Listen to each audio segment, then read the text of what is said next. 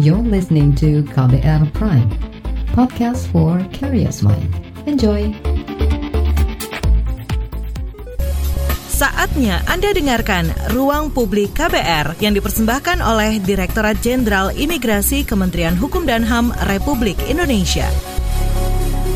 Halo, selamat pagi. Berjumpa lagi di Ruang Publik KBR bersama saya Ines Nirmala. Selama kurang lebih satu jam ke depan, kita akan berbincang-bincang seputar Easy Passport, solusi Ditjen Imigrasi di masa pandemi. Dan memang Ruang Publik KBR hari ini dipersembahkan oleh Direktorat Jenderal Imigrasi. Dan memang di masa kenormalan baru ini, masyarakat diharuskan untuk tetap menjaga pola hidup sehat dan menjalani kehidupan sehari-hari dengan menerapkan protokol kesehatan dan juga untuk memutus mata rantai penyebaran COVID-19, Direktorat Jenderal Imigrasi membuat terobosan baru berupa layanan bagi para pemohon paspor yaitu Easy Passport.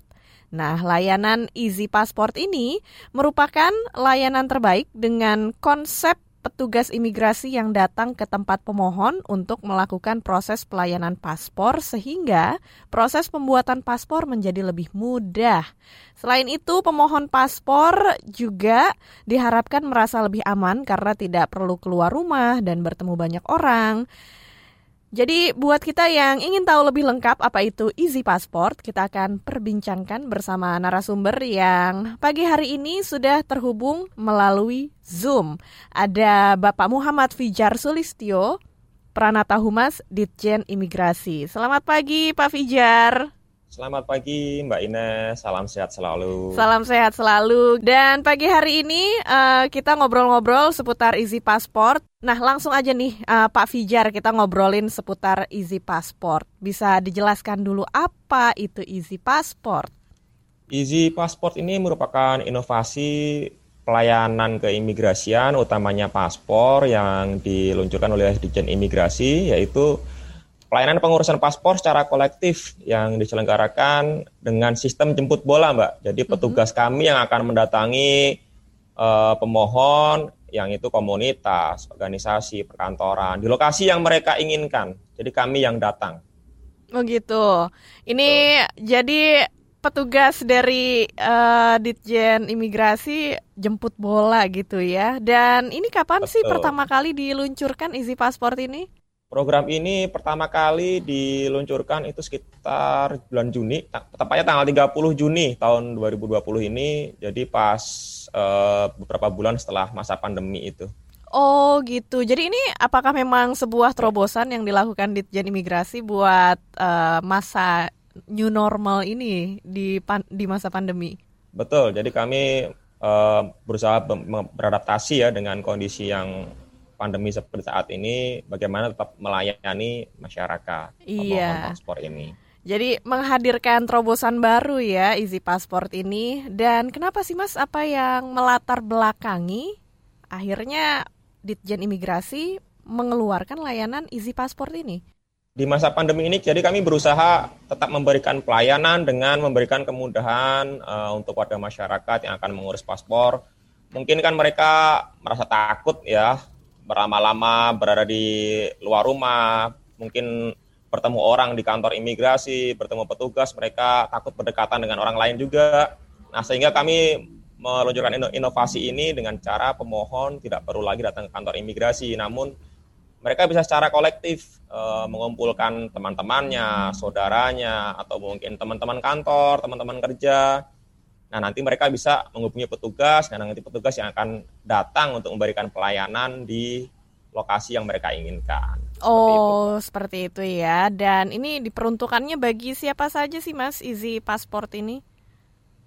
Kalau untuk uh, peruntukannya kami secara kolektif ya uh, kepada bisa karyawan perkantoran, mungkin radio tempat Mbak bekerja juga mau mengadakan Easy Passport juga bisa karyawan swasta, karyawan pemerintah, uh, instansi pendidikan. Kami beberapa, beberapa kali kami mendatangi pondok pesantren, mendatangi sekolah-sekolah, mendatangi kampus yang menginginkan uh, layanan isi paspor. Ada juga perumahan, komplek-komplek perumahan, warga komunitas atau organisasi juga uh, mengundang kami untuk melakukan pelayanan paspor ini. Oh gitu, banyak ya ternyata yang sudah menggunakan layanan isi paspor. Nah, untuk iya iya iya. Dan untuk Easy Passport ini apakah melayani untuk pembuatan paspor baru atau kalau punya paspor lama yang mau diganti itu apakah juga bisa, Mas? Untuk pelayanannya kami e, membuka pelayanan paspor baru buat pemohon atau warga masyarakat yang belum pernah punya paspor sama sekali bisa dilayani. Kemudian selanjutnya pemohon yang sudah pernah punya paspor ya dan akan mengganti paspornya karena mungkin sudah kada luarsa atau mungkin halamannya sudah habis. Seperti itu, Mbak. Atau mungkin mau ganti e-paspor yang tadinya mungkin paspor biasa mau diganti e-paspor bisa kami layani. Oh gitu. Jadi semua bentuk paspor pelayanannya bisa ya kecuali, melalui e-paspor. Kecuali paspor hilang dan paspor rusak ya, Mbak ya. Oh gitu. Ya. kalau paspornya hilang atau rusak itu harus datang ke kantor, kantor. imigrasi. Oh gitu. Betul, betul, betul. Berarti kantor imigrasi juga masih buka sebenarnya ya buat melayani pemohon ya? Masih. Ya. Masih ya. buka Mbak, kami masih buka. Apakah jam operasionalnya berkurang Mas di masa pandemi ini? Untuk jam operasional masih sama dari mulai jam 7.30 sampai jam 4 sore dan kalau hari Jumat sampai jam 16.30 ya setengah lima sore. Oke. Nah tadi kan juga disebutkan kalau dari masyarakat ini juga banyak ya yang uh, tertarik dengan layanan Easy Passport. Sampai sejauh ini uh, seperti apa nih antusiasme masyarakat untuk membuat uh, paspor melalui layanan Easy Passport ini? Kami uh, apa namanya sudah melayani berbagai macam uh, komunitas, organisasi, kemudian perkantoran, perumahan, sekolah, pondok pesantren. Dari situ kami melihat antusiasme masyarakat cukup tinggi. Kami bisa menyampaikan tercatat sampai dari mulai tanggal 30 itu, peluncuran 30 Juni sampai sekarang, eh sampai tanggal 22 Oktober kemarin, ada sekitar 5.454 paspor yang telah diterbitkan.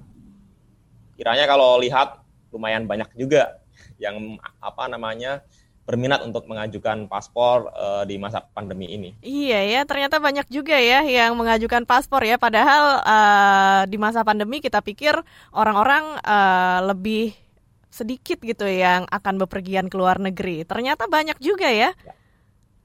ya. Iya. Ada juga kan yang mungkin paspornya sudah habis uh, masa berlakunya dan mereka ingin mengganti paspor, jadi tetap uh, tetap kami layani. Dan juga kan ada beberapa negara yang sudah membuka pariwisatanya ya, mungkin mereka pengen berkunjung ke sana, oh, jadi kita oh, fasilitasi gitu. juga. Iya iya iya betul ya. Dan seputar pengajuan untuk paspor nih lewat Easy Paspor, gimana nih Pak cara mengajukan permohonannya? Apa saja yang perlu disiapkan syarat-syaratnya untuk membuat paspor lewat pelayanan Easy Paspor ini? Kalau untuk caranya sendiri cukup mudah. Eh, para warga masyarakat, para pemohon tinggal mengajak uh, teman-temannya, mengajak koleganya, kerabat, saudara atau mungkin tetangganya yang akan mengurus paspor, uh, mereka sama-sama berminat mengurus paspor, silakan dikumpulkan datanya dulu. Nanti setelah itu ada satu orang perwakilan menghubungi kantor imigrasi, bisa lewat telepon, bisa lewat uh, apa namanya media sosial, bisa datang langsung. Yang penting bisa terhubung dengan kantor imigrasi. Setelah itu nanti ada kesepakatan lokasinya di mana, waktunya kapan, sehingga kami bisa mengatur juga nih jadwal eh, apa namanya kedatangan kami ke lokasi tersebut. Untuk persyaratannya sendiri sama eh, untuk paspor baru melampirkan EKTP, KK, akte lahir atau ijazah atau buku nikah. Ini opsional ya tiga ini salah satu saja. Kemudian kalau untuk penggantian paspor cukup EKTP dan paspor lamanya saja. Oh Begitu, gitu, Mbak. lebih mudah ya. Betul. Ya, dan tadi disebutkan caranya adalah uh, satu orang ini menghubungi ke Ditjen Imigrasi, pasti yang terdekat dari kantor imigrasi, Mbak. Iya, ke kantor imigrasi yang ya. terdekat dari rumah ya. Ya, betul, Mbak. Betul. Iya. Ini ada batas nggak sih, Mas, uh, berapa jumlah orang minimal untuk kolektif gitu ya membuat Easy Passport? Kalau untuk sesuai ketentuannya, kami menentukan minimal 50 orang ya. Tapi kalau misalkan kurang satu atau kurang dua nggak masalah sih. Mm -mm, iya, iya, iya. Jadi uh, minimal 50 orang ya. Kalau lebih atau mungkin ada sekitar 60, 80 orang itu juga dilayani ya? Tetap tetap kami layani. Bahkan kemarin sampai ada yang 200 orang kami pecah sampai dua hari, tiga hari begitu, Mbak. Oh gitu, lumayan banyak ya sampai 200 ya. orang ya. ya. Nah di masa pandemi seperti sekarang ini kan uh, kalau misalnya ada 200 orang katakanlah yang mendaftar untuk isi paspor. Ini uh, kalau dibayangin pasti rumah atau tempat membuat isi paspor ini juga banyak orang ya, Mas ya. Ya. Kami oh. Pasti akan ber apa namanya berkoordinasi dengan pemohon supaya datangnya di an, apa di jadwal. Jadi misalkan jam 9 eh, jam 8 sampai jam 9 berapa orang jam 9 sampai jam 10 berapa orang. Jadi tetap kami jangan sampai ada kerumunan, jangan tetap tetap bisa menjaga jarak seperti itu sih, Mbak. Iya. Nah, ini setelah uh, dapat paspor gitu ya kalau pas kita bikin paspor kan pasti juga ada wawancara nih ditanya pakai paspornya nanti buat apa untuk urusan apa kepentingannya apa gitu. Nah kalau berdasarkan uh, pengalaman nih orang-orang yang bikin paspor sekarang ini di masa pandemi urusannya untuk traveling kah atau untuk pekerjaan kah seperti apa Pak? Macam-macam ya Mbak ya. Kalau misalkan uh, yang urgent juga ada, misalnya untuk mereka mau berobat ke luar negeri, mereka butuh uh, apa namanya uh, mengunjungi saudaranya di luar negeri. Kemudian ada juga yang bersiap-siap. Mereka mungkin akhir tahun ini berharap pandemi usai, mereka mau traveling ya udah kami fasilitasi atau mungkin dalam masa pandemi ini mau traveling ke beberapa negara yang sudah uh, open trip ya sudah pariwisata udah buka seperti misalkan Turki ya udah kita mhm. fasilitasi iya iya oke okay. dan memang banyak pemohon ya yang menggunakan layanan ini terus uh, kalau uh, lokasi nih mas uh, lokasi untuk uh, mem membuat easy paspor ini ini berarti dari pihak pemohon ya yang menentukan lokasinya di sini gitu. Nanti dari pihak Ditjen Imigrasi yang datang ke sana. Seperti itu. Betul, betul. Jadi nanti pemohon tinggal uh, menyampaikan saja uh, ke petugas kami di kantor imigrasi lokasinya di mana. Kemudian nanti uh, kami bisa mendatangi lokasi tersebut. Oke. Dan apakah layanan Easy Paspor ini juga sudah ada di seluruh Indonesia gitu atau hanya di kota-kota besar saja yang saat ini masih dilayani? Sesuai dengan surat edaran Dijen Imigrasi yang diluncurkan pada tanggal 30 Juni itu kami menginstruksikan semua kantor imigrasi di seluruh Indonesia tanpa terkecuali masyarakat bisa mengajukan uh, permohonan isi paspor ini di lokasi mereka berada. Ya, di lokasi uh, terdekat dengan mereka ya. Pernah nggak sih betul, ada betul. melayani kayak ini pemohon ada di desa atau di wilayah yang lumayan jauh dari kantor tempat imigrasi maksudnya terpencil gitulah. Itu apakah juga didatangi oleh petugas-petugas dari kantor Ditjen Imigrasi? Kami mendatangi bahkan uh, di Tanjung uh, di Bangka Belitung itu kami sampai petugas kami harus uh, naik kapal ke pulau-pulau kecil di sekitaran Belitung. Dan itu kami laksanakan juga isi paspor di sana. Wah, ini benar-benar berdedikasi ya untuk jemput bola ya dari ya. kantor Ditjen Imigrasi. Nah, oke, okay. uh, eh, berapa petugas biasanya yang datang gitu untuk melayani pembuatan isi paspor?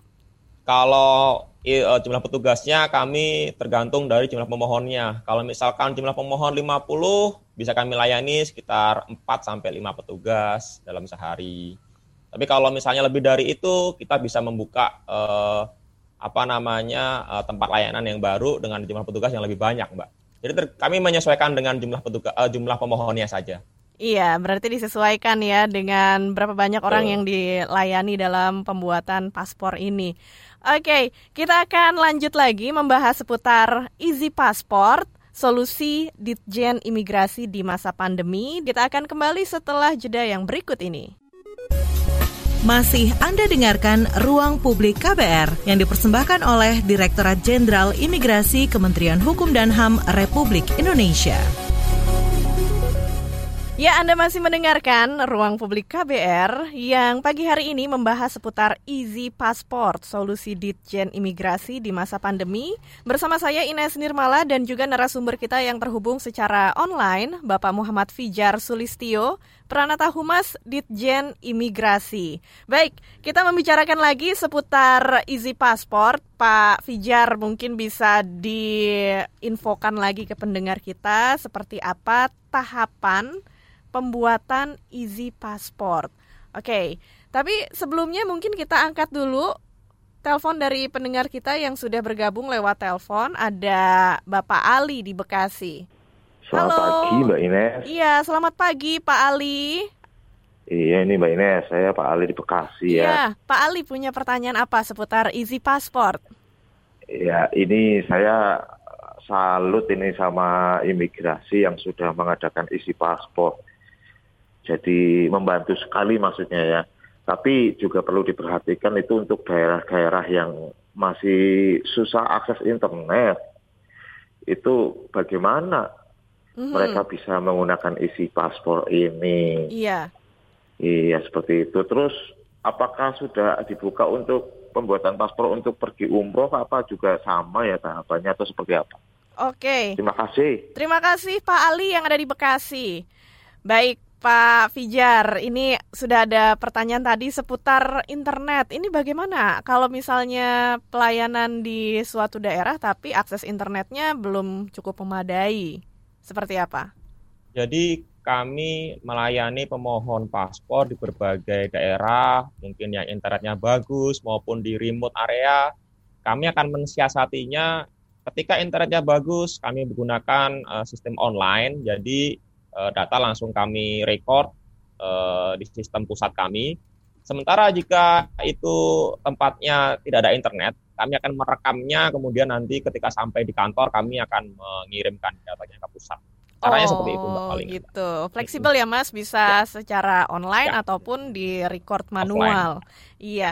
Dan itu tadi pertanyaan yang pertama, yang kedua pertanyaannya uh, untuk paspor umroh gitu. Umroh Apakah ya sudah tadi ya. bisa tadi pertanyaannya? Un untuk paspor yang uh, masyarakat mungkin mengajukan untuk tujuan umroh, kami sudah bisa menerbitkan. Namun keberangkatan uh, kami masih uh, menunggu dari pemerintah Arab Saudi apakah orang Indonesia sudah diizinkan masuk atau belum. Seperti itu sih, Mbak. Tapi kalau misalkan mau mengajukan, silah kami persilakan. Ya, untuk pemohon yang mau membuat paspor untuk keperluan umroh dilayani ya, cuma ya untuk keberangkatannya ya. menunggu konfirmasi ya. dari pemerintah Arab Saudi. Ya, berikutnya juga ada pendengar yang sudah bergabung kembali lewat telepon Bapak Hengki Wongkar dari Tomohon, Sulawesi Utara. Selamat pagi, Bu Ines. Selamat pagi, Pak Hengki. Ya, uh, terima kasih dari Dijen Imigrasi dan ada yang saya mau tanyakan berapa kira-kira biasanya kan kita kalau mengurus hal-hal yang begitu pasti ada biayanya ya. Biayanya kan. Itu itu pasti ada. Karena ini kan untuk misalnya untuk perjalanan ke luar negeri. Berapa kira-kira biayanya dan persyaratannya apa apa apa yang dibutuhkan oleh pemohon? Begitu juga di mana kita bisa menghubungi. Karena walaupun secara internet tapi biasanya kan itu apa bisa di kantor Dirjen Imigrasi di misalnya kalau di, di Sulawesi Utara di ibu kota provinsi Sulawesi Utara di di kota Manado. Jadi, saya minta penjelasan kira-kira tentang hal-hal yang tadi. Saya kira itu saja Mbak Ines dari Ijen Imigrasi. Terima kasih, selamat pagi. Ya, selamat pagi Pak Hengki Wongkar. Terima kasih sudah bergabung. Nah, uh, Pak Fijar, bisa diberitahukan berapa biaya pembuatan paspor ini melalui Easy Paspor? biaya pembuatan paspor baik di kantor imigrasi maupun Easy Pasport itu sama saja, yaitu untuk paspor biasa 350.000, kalau untuk paspor elektronik atau e-paspor eh, 650.000. Biayanya sama Mbak Ines. Sama ya? Iya. Dan untuk persyaratannya tadi yang ditanyakan. Persyaratannya Persyaratan untuk pemohon. paspor baru, paspor baru itu EKTP, KK, akte lahir atau ijazah atau buku nikah kalau untuk paspor penggantian, misalnya paspornya sudah habis kadalu, habis masa berlakunya atau mungkin habis halamannya, itu cukup membawa paspornya dan IKTP saja. Oke, jadi uh, nanti dilayani ya sesuai dengan persyaratan yang memenuhi. Betul. Iya, kalau belum memenuhi persyaratan, uh, petugas tetap ya kami tidak... minta lengkapin. Kami minta lengkapin dulu, baru nanti kami layan. Oke, dan juga ada pendengar kita berikutnya yang bergabung lewat telepon. Ada Bapak Angga di Krukut, Depok. Selamat pagi. Iya, selamat pagi Mbak Ines. Iya, Pak Angga punya pertanyaan apa seputar Easy Passport? Iya, ini saya uh, punya pertanyaan uh, tentang yang tadi Bapak sampaikan ya, tentang uh, sosialisasi Easy Passport. Apakah Bapak sudah pernah uh, survei uh, ke tempat uh, komunitas uh, disabilitas? Uh, biasanya di situ ya, misalnya kalau misalnya mereka ingin pergi ke luar negeri apa bagaimana? Apakah Bapak sudah pernah pergi ke sana? Itu pertanyaan pertama. Mm-hmm. Kalau pertanyaan keduanya, yeah. uh, apakah uh, kita misalkan ke luar negeri itu misalnya menunggu tahun depan setelah pandemi ini berakhir. Mm-hmm. Kalau mengajukan sekarang mm-hmm. itu uh, biasanya uh, sistemnya seperti apa? Kan okay. kalau keluar rumah kan ya, agak takut juga bisa nggak sih lewat mm-hmm. aplikasi smartphone? Mm-hmm. Oke, okay. oke, okay. ya, itu aja ya. Itu saja. Ya, terima kasih Mbak Ines. Terima kasih Pak Angga di Krukut, Depok. Ya, baik. Pak Fijar, boleh langsung dijawab ya. dari pertanyaan pertama, apakah sudah ada hmm. survei terhadap uh, komunitas disabilitas dan apakah pernah melayani juga? Ya.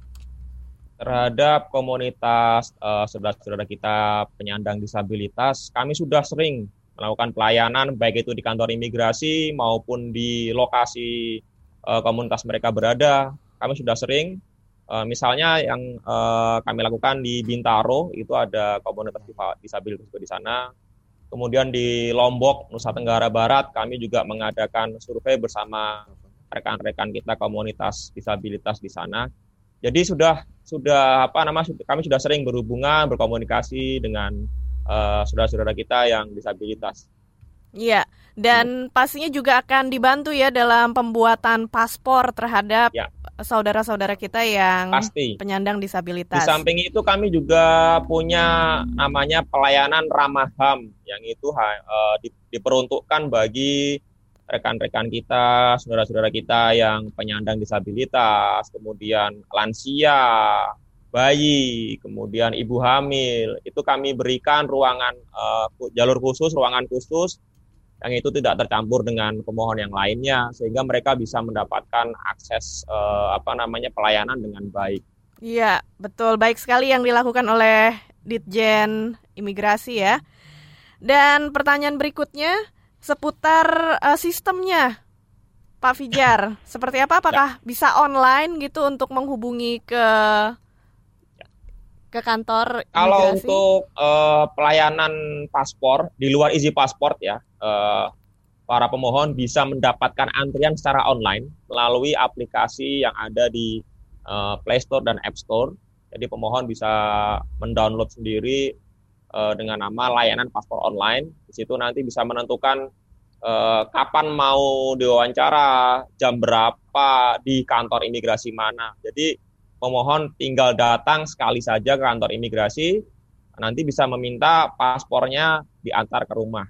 Jadi cukup sekali saja datang ke kantor imigrasi. Okay. Tapi kalau untuk isi paspor sendiri itu uh, tidak perlu mendaftar melalui antrean online karena nanti perwakilan dari komunitas atau uh, apa namanya organisasi yang akan uh, mendaftarkan ke kantor imigrasi seperti itu. Ya, oke. Okay. Dan kita angkat juga telepon berikutnya dari Pak Yaya yang ada di Jakbar. Halo, selamat pagi Pak Yaya. Ya, selamat pagi. Pak Yaya punya pertanyaan apa seputar Easy Passport? Ini di Jakarta Barat, kantornya tuh di mana? Kalau saya mau ke per, mau bikin paspor itu ke mana? Ini ya. Pak Fijar ya? Iya, Pak Fijar. Itu yang saya dengar tadi 350 ribu yang biasa. 650 ribu itu yang elektronik. Iya. Nah, handphone yang akan dihubunginya dengan internet tuh nomor berapa? Tidak disebutkan. Maksudnya Pak? Ya itu kan internet kan harus dengan HP. Iya. Nomor telepon. Oh, gitu ya. nomor Ya, telepon. nomor telepon HP-nya. Iya, iya, iya, iya, iya, iya. Baik, terima kasih ya Pak Yaya. Pertanyaannya akan kita jawab setelah jeda iklan yang berikut ini. Masih Anda dengarkan Ruang Publik KBR yang dipersembahkan oleh Direktorat Jenderal Imigrasi Kementerian Hukum dan HAM Republik Indonesia. Kita kembali lagi ke ruang publik KBR, persembahan Direktorat Jenderal Imigrasi bersama saya Ines Nirmala dan juga narasumber kita Bapak Muhammad Fijar Sulistio Pranata Humas Ditjen Imigrasi. Dan tentu saja pagi hari ini kita masih membahas seputar inovasi yang dilakukan oleh Ditjen Imigrasi di masa pandemi yaitu Easy Passport.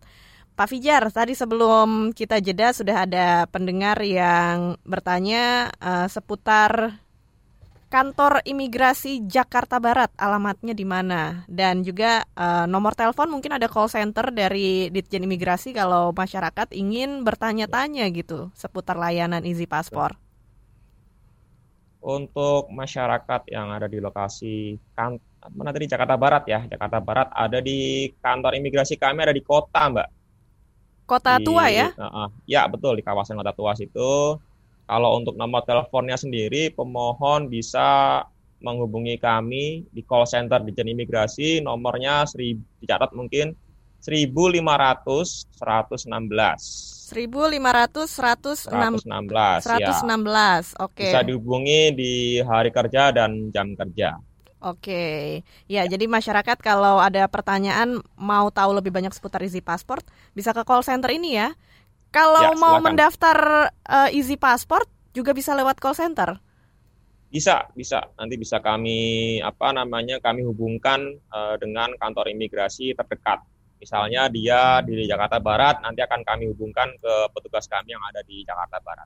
Iya, jadi lebih mudah juga ya untuk masyarakat yang ingin memohon Easy Passport. Selanjutnya eh, mungkin bisa dibahas lagi nih Pak Fijar eh, tahapannya untuk membuat atau mem- eh, membuat permohonan Easy Passport ini seperti apa? Caranya cukup mudah. eh, ketika di lokasi Anda berada, misalkan di komplek, di perumahan, atau mungkin di tempat bekerja atau perkantoran, tinggal cari aja teman-teman yang eh, berkeinginan sama untuk mengurus paspor. Nanti tinggal dikumpulkan data-datanya, persyaratannya. Setelah itu ada satu perwakilan yang menghubungi kantor imigrasi, bisa lewat telepon, bisa datang langsung, bisa lewat media sosial, bisa live chat website kami. Dengan cara apa pun, silakan nanti menghubungi petugas dan nanti petugas yang akan datang ke lokasi pemohon berada. Iya.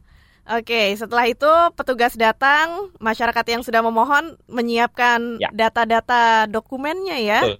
Iya, lalu bisa Betul, nanti kami akan mengambil foto dan sidik jari pemohon. Setelah itu nanti eh, pemohon eh, setelah selesai difoto dan wawancara akan mendapatkan slip atau billing yang akan dipakai untuk membayar ke bank. Jadi pembayaran langsung ke bank. Setelah itu empat hari kemudian paspor jadi akan dikirimkan ke rumahnya bisa atau mungkin mau diambil oleh perwakilan dari pemohon juga bisa. Iya, Seperti itu, Mbak.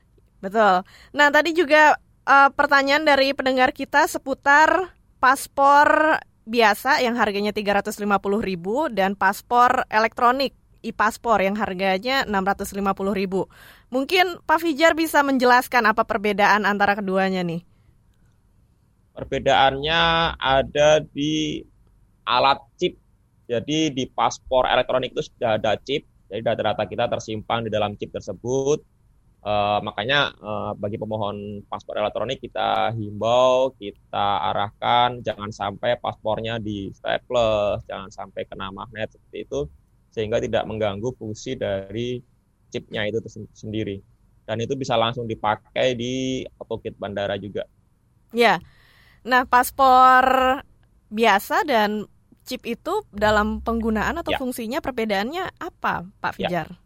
Itu tadi kalau paspor biasa tidak ada chipnya kalau paspor elektronik eh, ada chipnya Mm-mm. kemudian ada beberapa beberapa negara yang itu uh, dengan paspor elektronik ini uh, dia tidak perlu lagi memakai visa.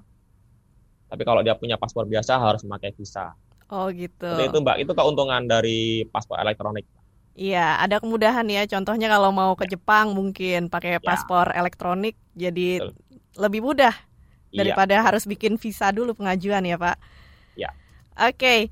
Nah, kita membahas lagi seputar Easy Passport ini kalau untuk pelayanannya sendiri apakah di jam atau hari kerja saja atau kalau misalnya pemohon itu meminta untuk pembuatan Easy Passportnya di weekend, apakah dilayani juga oleh petugas?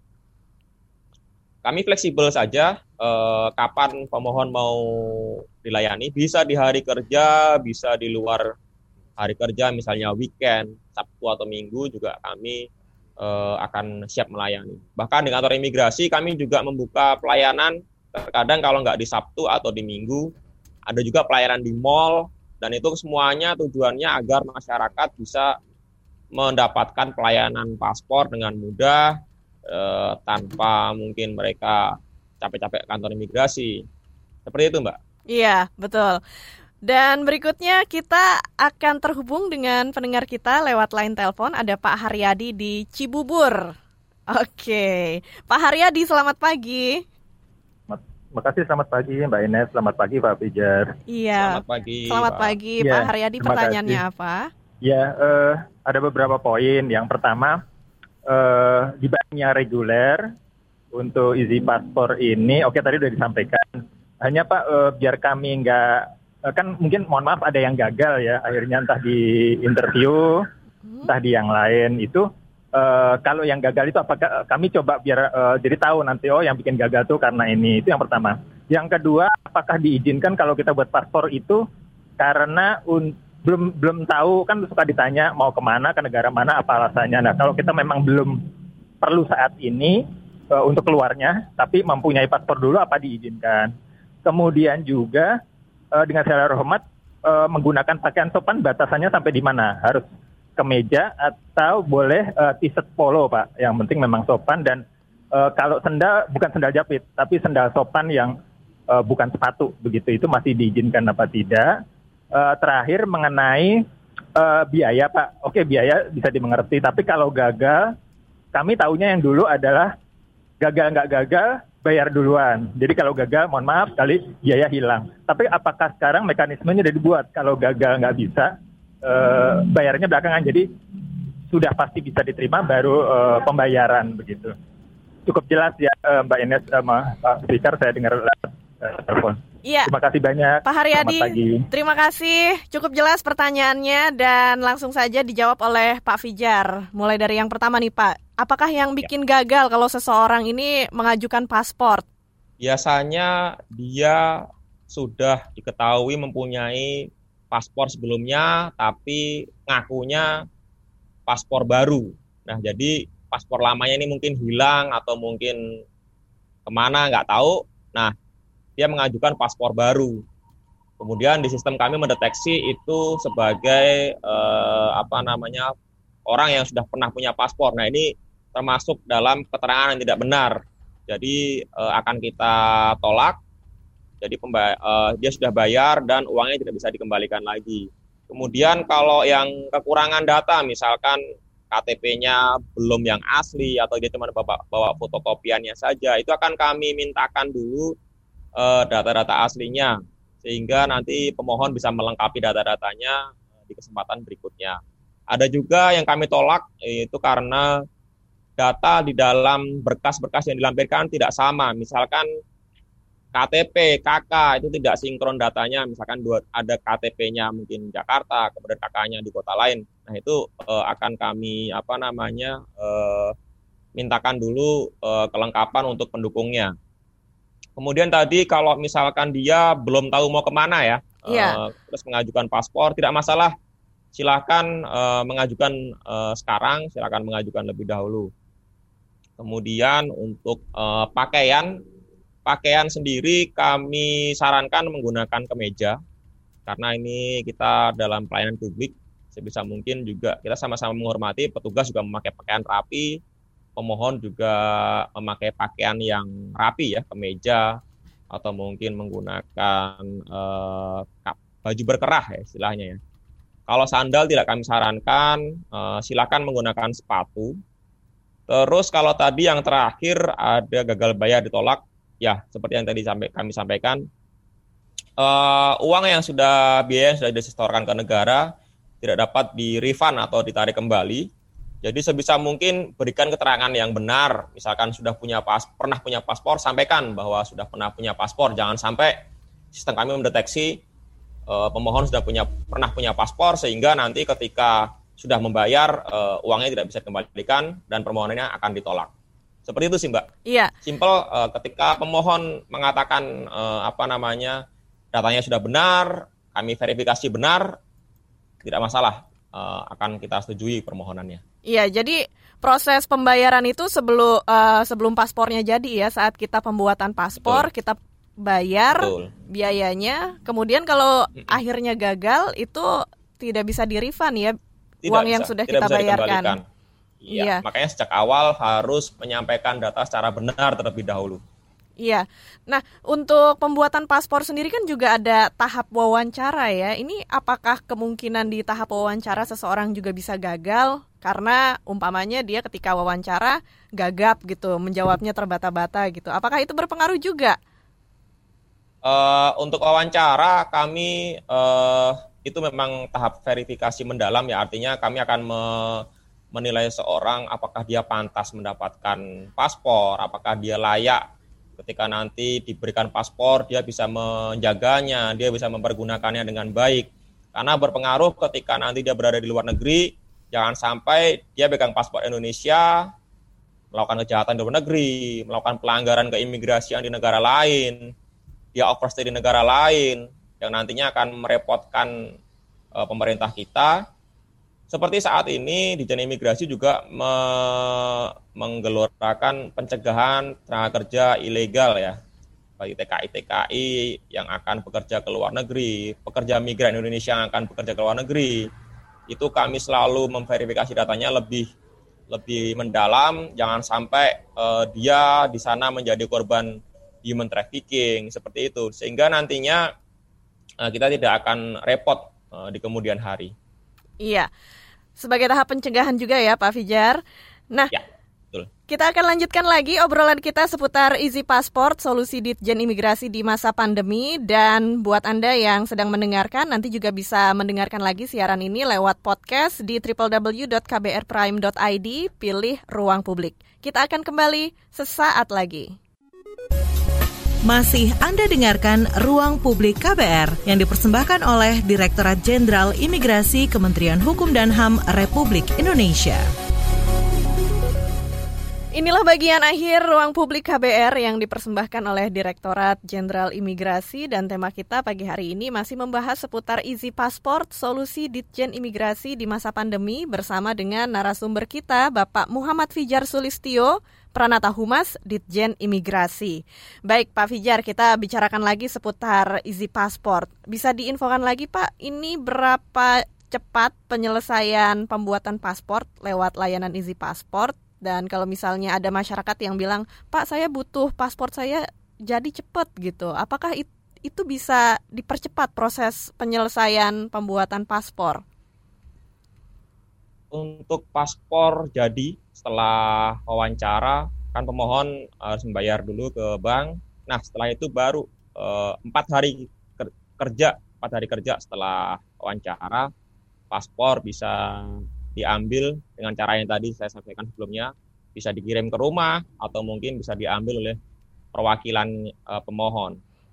Terus uh, apa tadi Mbak satu lagi? Jika mendesak gitu ya, orang itu pengen oh, jika mendesak, ya kami menyediakan uh, layanan paspor sehari jadi atau kami sebut same day service. Itu kami akan uh, mengambil data pemohon paspor dan juga wawancara itu pada pagi hari dan kemudian paspor akan diselesaikan pada sore hari. Bisa dikirim ke rumah atau mungkin mau diambil sendiri juga bisa. Dan itu kami kenakan tambahan biaya satu juta rupiah untuk same day service-nya. Oke, same day service ini Itu biaya bisa, resmi. Bisa ya. untuk pembuatan paspor baru dan juga pembuatan ulang gitu ya? Ya, bisa, bisa, bisa paspor baru atau paspor penggantian. Iya, dan untuk paspor biasa dan elektronik juga bisa ya Pak lewat same day service bisa. ini? Bisa Mbak, kami fasilitasi semuanya bisa. Ya, nah uh, saat mensosialisasikan layanan Easy Passport ini dari Ditjen Imigrasi, apakah ada tantangan atau ada keluhan yang masuk dari masyarakat seputar layanan Easy Passport ini? Seperti apa, Mas? Uh, sejauh ini sih kendala-kendalanya paling sekitar koneksi internet ya Mbak ya, karena kan daerah kita nggak sama, ada yang mungkin di kota besar, ada yang tadi terpencil atau di pulau-pulau tapi kami mensiasatinya dengan cara tadi seperti saya kami sampaikan, yaitu dengan cara merekam datanya secara offline. Nanti pas setelah kami bawa ke kantor akan kami record uh, secara online. Paling kami seperti itu sih mbak kendalanya. Iya iya. Dan uh, nggak ada keluhan dari masyarakat juga ya seputar Easy Passport ini? Sejauh ini tidak ada, alhamdulillah tidak ada. Iya. Dan seperti apa nih target ke depannya dari layanan Easy Passport? Uh, kami sih berharap uh, masyarakat uh, bisa uh, apa mengajukan secara kolektif, jadi tidak sendiri-sendiri. Karena sekarang kalau kita lihat trennya dengan adanya Easy Passport ini dapat membantu masyarakat di masa pandemi tidak perlu datang ke kantor imigrasi. Kalau mungkin Mbak uh, ke kantor imigrasi sekarang uh, itu uh, agak kosong, sepi karena pemohon uh, senang dengan adanya layanan Easy Passport ini mereka uh, menghubungi petugas kami biar bisa datang ke lokasi mereka berada. Emang target kami di masa pandemi seperti itu, Mbak. Iya, jadi itu juga mengurangi kerumunan orang di kantor imigrasi ya, Pak ya. Iya. Iya, Makanya layanan Easy Passport ini jadi terobosan dari uh, Ditjen Imigrasi. Nah, ya. sekali lagi Pak Fijar bisa infokan ke pendengar kita kalau ingin menghubungi Ditjen Imigrasi bisa lewat uh, layanan apa saja, lewat mana saja, website, media sosial dan juga nomor teleponnya, Pak. Ya, masyarakat uh, para pemohon paspor atau mungkin mau pemohon jasa keimigrasian lainnya jika ingin berkonsultasi dengan kami, menghubungi kami, bisa menghubungi kami di call center Dijen Imigrasi via telepon di nomor 1500 116 atau bisa melalui live chat di website www.imigrasi.go.id atau juga bisa melalui media sosial Dijen Imigrasi, bisa Instagram, Twitter, atau Facebook. Ya, ada banyak cara ya untuk menghubungi Ditjen Imigrasi. Ya. Ya, kita uh, juga pastinya berharap makin banyak lagi masyarakat yang menggunakan layanan Easy Passport ini karena memang memudahkan dari petugas juga jemput bola dan ini uh, semua pelayanannya juga uh, komplit ya bisa pembuatan paspor baru atau uh, mengganti paspor lama. Dan kalau dari Pak Fijar sendiri adakah pesan atau himbauan untuk masyarakat kita dalam uh, penggunaan layanan Easy Passport ini? Uh, kepada warga masyarakat yang akan mengajukan permohonan isi paspor, uh, kami uh, sampaikan bahwa tidak perlu khawatir, tidak perlu takut uh, di masa pandemi ini untuk mengajukan pelayanan paspor, permohonan paspor, karena dalam pelayanannya kami menerapkan protokol kesehatan ketat ya, uh, seperti wajib menggunakan masker, kemudian mencuci tangan, akan dicek suhu tubuh, dan juga uh, jaga jarak ya sehingga tidak ada kerumunan di lokasi permohonan paspor. Kami berusaha maksimal agar pelayanan tetap berjalan secara aman dan sehat. Seperti itu, Mbak.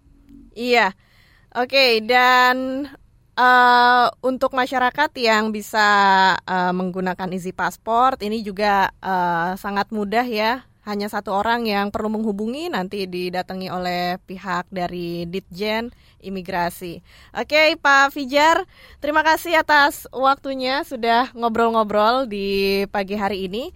Tapi sebelumnya, sebelum kita tutup nih, Pak Fijar, ini uh, ada pendengar juga yang sudah bergabung lewat WhatsApp. Saya mau bacakan dulu saja. Ada Indra di Jakarta Selatan, ada Dian di Cikarang, ada Hari di Padang, kemudian ada juga Vivi di Lampung yang sudah masuk lewat WhatsApp dan juga lewat YouTube kita ada Bimo yang sudah bergabung lewat live chat.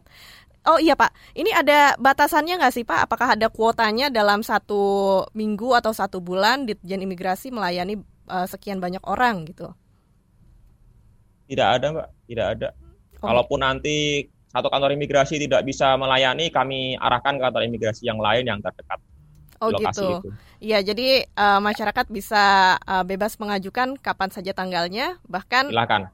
weekend pun dilayani ya Pak ya? Kami layani Mbak. Iya betul. Oke baik Pak Fijar, terima kasih atas ngobrol-ngobrolnya di ruang publik KBR. Iya, dan sukses selalu buat semua nah. aktivitas dan pekerjaan dari Direktorat Jenderal Imigrasi. Semoga makin banyak masyarakat yang menggunakan layanan Easy Passport. Dan juga untuk ya. pendengar kita, saya ucapkan terima kasih sudah mendengarkan siaran Ruang Publik KBR yang siaran ini juga bisa Anda dengarkan lagi nanti lewat podcast. Anda bisa search di www.kbrprime.id, pilih ruang publik atau Anda juga bisa cari podcastnya di Spotify. Dan dengarkan terus siaran Ruang Publik KBR yang on air setiap hari Senin sampai Jumat dari jam 9 sampai jam 10 waktu Indonesia Barat. Saya Ines Nirmala undur diri dari Ruang Publik KBR. Salam.